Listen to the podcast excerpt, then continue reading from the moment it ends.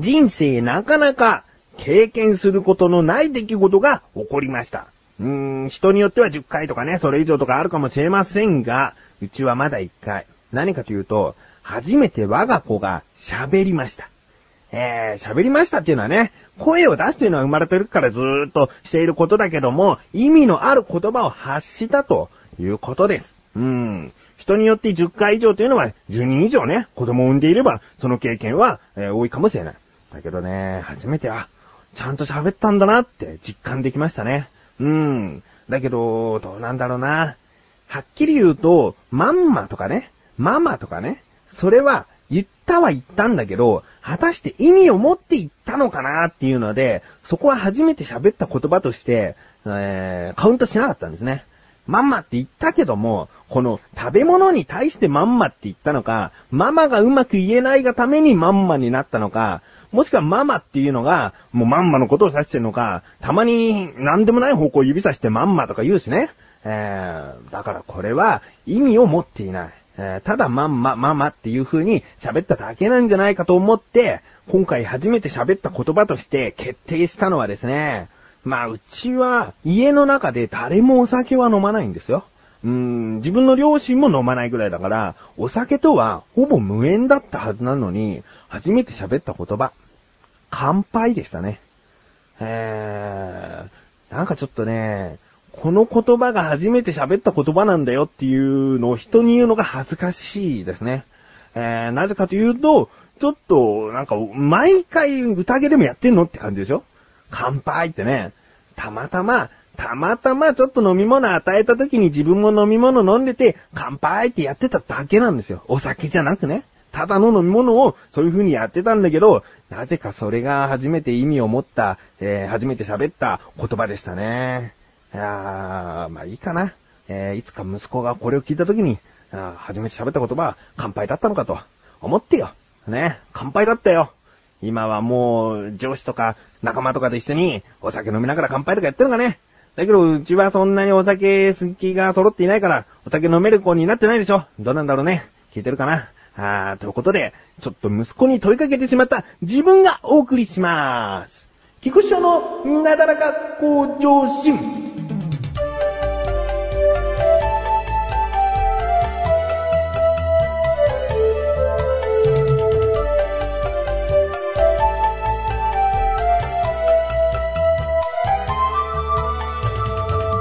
まあもう1歳半なんだけども、その息子がね。だけど、女の子は比較的喋るのが早いらしいね。えー、周りの子でももう喋っているという子はいるんだけども、うちの子はどうやら、えー、ちょっと喋ることをするのが遅いみたい。その分、食べるということに関しての技術は早いみたいね。早いっていうか、まあ自分たちの周りの中ではちょっと長けているみたい。そこは。どういうことかというと、ファミリーレストランとか行くと、黙々と、ちゃんと自分でフォークを持って、うまく口に運んで食べていたりね、えー、お行儀がいいらしいよ。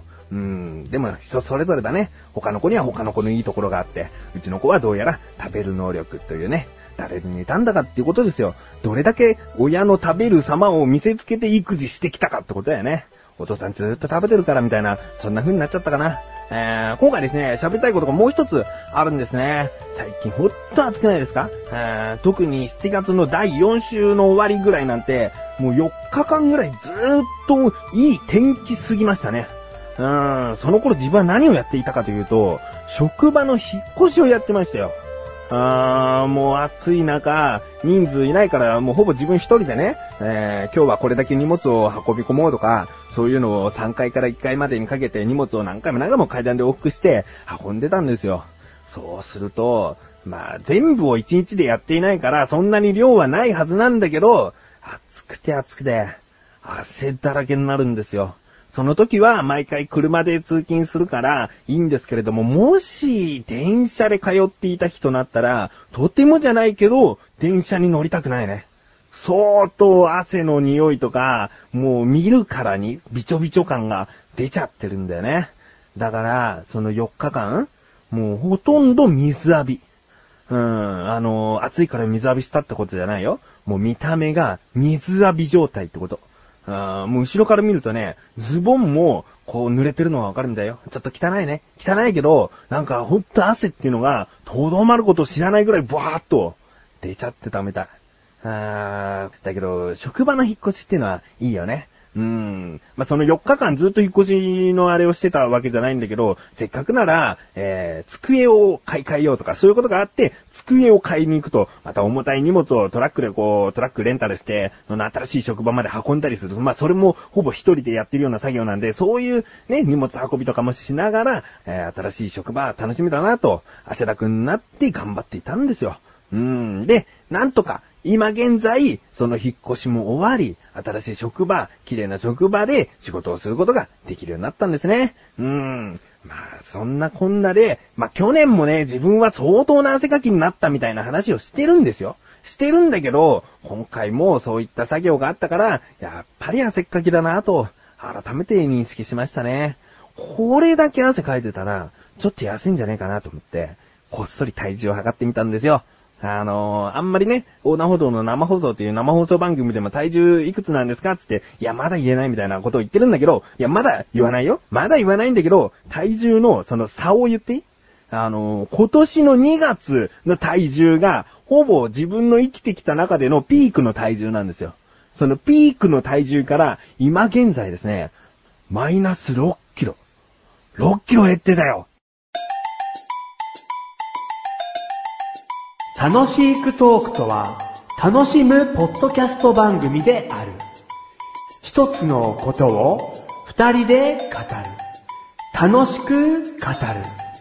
語る、語る、方、ガタ。メガネたまーにと、マッシュルがお送りする楽しいクトーク。リンクページから行けます。ぜひ聞いてね。ガタ。まあそのね、ピークで太っていた時っていうのはまあ自分でもなんとかしたいなと思っていたし、なんだかんだその4日間の作業で6キロいきなり痩せたわけじゃなくて、徐々に徐々にね、食生活をこう見直して、えー、やってきた成果、ほぼ半年で6キロ痩せましたね。うーん、まあ、あえてなだらか向上心でこんなことやってますっていうのは喋らなかったんですよ。なんかね、なだらか向上心でこんなダイエットしてますって言うと、そのダイエットしてますって言った時から、ダイエットする気が起きなくなっちゃうの。これ不思議なことで。なんだろうね、自分がこうやってるよって言った時点で、この、満足しちゃうのかね。うん、なんか、だからちょっと黙ってたら、半年間で6キロ痩せましたよ。えー、だから次言うのはまた半年後、半年後になるのかな。いやー、まあ大きく体重が減ったら報告するってことになるのかなどうせだったらね、こんなダイエットしてますって、えー、毎週毎週ちょっとずつでもお話できたらなと思うんだけど、まあ大したダイエットでもないんでね、食生活をちょっと考えてるっていうだけなんで、えー、まあ、頑張っていこうかな。もうちょっと痩せたいかな、と思っております。うん。ということで、もうちょっとじゃない。全然太ってんだけどね、今もね。えー、ということで、えー、コーナーに参りまーす。自力80%。このコーナーは日常にある様々な疑問や質問に対して自分で調べ自分で解決していくコーナーでもあり、リスナーの方からのご相談やお悩み解決していくというコーナーです。今回はメールが届いております。どうやらですね、疑問メールではなくお悩みメールです。えー、ご紹介します。ラジオネームトマトンさん、ありがとうございます。本文、どうも、翔さん、どうも。梅雨の雲はどこへやら、関東では素敵な青空が広がる毎日ですね。そうですね。まあ、天気が良すぎるなんつう話をもしてしまいましたけどもね。えー、続き、お互い汗だるま同士。タオルは生活必需品ですね。ああ、そうですね。いや、いいね。タオル生活必需品になりました、自分も。ね、汗は拭いていきましょうね。うん。えー、続き、汗をかいた分だけ水分と塩分の補給は欠かせませんね。あ、塩分も必要なんですかね。汗はしょっぱいなんて言われるから塩分がどんどんどんどん抜けていくってことか。あ、塩分も取った方がいいということですね。わかりました。えー、続き。さて、本題です。牛乳の好きな子がよくお腹を下らせていて困っています。でも牛乳が大好きな子なんです。お腹を下る。というリスクを下げてあげたいのですが、どうしたらよいでしょう？教えて一生さん。ということですね。ね、お悩みメールですよね。ぜひそのお悩み乗ります。今回のお悩み。お腹を下るというリスクはどう下げてあげたらいいんでしょうか？ということですね。まあ自分は牛乳でお腹を下すタイプではないんですけれども、まあ、どうして下るのかというのを、ちょっと調べてみたんですね。えーここを追求しなければ、ちょっと答えは見つからないかなと思って調べてみたところ、えーよくお腹を下してしまう人は、乳糖不対症といって、乳糖というのは乳製品の乳に砂糖の糖に不対症と書きます。えーこちらは別に牛乳アレルギーというわけではないみたいですね。小腸でラクターゼ、えーこちら別名乳糖分解酵素という酵素が十分に作られないために牛乳や乳製品に多く含まれる乳糖を消化することができないことによってお腹を下してしまうということみたいですね。うん。で、こちらの乳糖不対症の素因のある方というのは、アジア人だと7割以上の方がそういう人みたいです。うん。だけど、それはあくまでも素因のある方が、えー、いるということだけで、全員が全員、もう必ずお腹を下してしまうという、その目立った症状が現れるというわけではないみたいなんですね。うん。で、こちらの、その、先ほど言った酵素、ラクターゼというのが十分に作られないというのは、ほぼ体質みたいなので、まあどうにかちょっとしたいなというのは難しいんですけれども、えー例えば、ラクターゼ処理をすでにしているもの、乳糖を分解している牛乳というものがあるんですね。日本ではアカディ MBP という商標名で販売されている牛乳があるみたいなんです。うん。ただし、これはもうあの分解してブドウ糖やガラクトースというものになってしまっているので、乳糖よりもちょっと甘いみたいなんですね。うん。なので、料理に使う牛乳とはまた別にした方が良さそうということなんですね。えー、でもちょっとでも体質を良くしていきたいなということであれば、乳製品を少しずつ繰り返し摂取していくと症状が軽くなってきたり、もしかしたら治るかもしれないということですね。これは摂取した乳製品を餌にして乳酸菌やビフィズス菌などを腸内に増やすことで治ることがあるかもしれないということなんですね。えーですから、少量の発酵乳製品から始めて、えー次に牛乳を少しずつ料理の中に加えていったりとかして、慣らして慣らしていくと、やがて普通に飲んでもお腹が下らないとなる人もいるということですね。えーよく、その、乳製品とかのパッケージに、生きたままの菌が腸内に届くとか、なんかそう、一見気持ち悪いような文章が書かれた乳製品ありますでしょ？そういうものは効果が早いみたいですね。えー菌を腸内にいっぱい留めておくことで、えー強くする。そういうことで、え比較的牛乳を飲んでもお腹を下さない体質になるかもしれないということですね。いかがでしょうか？トマトさん、ぜひご友人に教えてあげてください。そしてメールありがとうございます。こういった感じでお悩み相談もお待ちしております。投稿不明になたらか向上心を選択してどしどしとご投稿ください。以上、自力80%でした。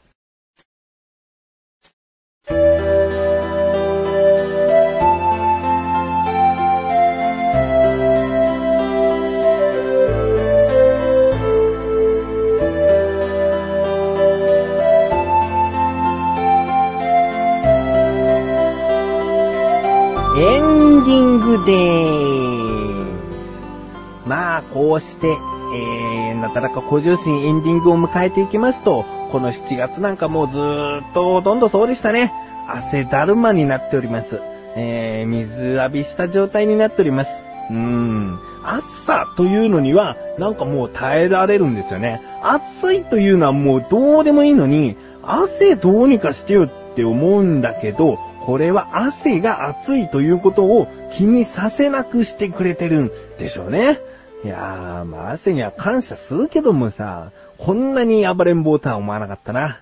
小さい頃の汗というのは爽やかで匂いもなかったけども、この大人になってくると、まあ、いきなり匂い発しないけども、ちょっと汗かいてそのままにしとくと、匂うでしょ？あーその匂いどうにかしてほしいと思います。毎年思います。えー、ということで、えー汗にも負けず、えー、暑さにも負けず、頑張っていきたいなと思っております。ということで、なだらか向上心は毎週水曜日更新です。それではまた次回、お相手は菊池翔でした。汗だるまでもあるよ。お疲れ様です。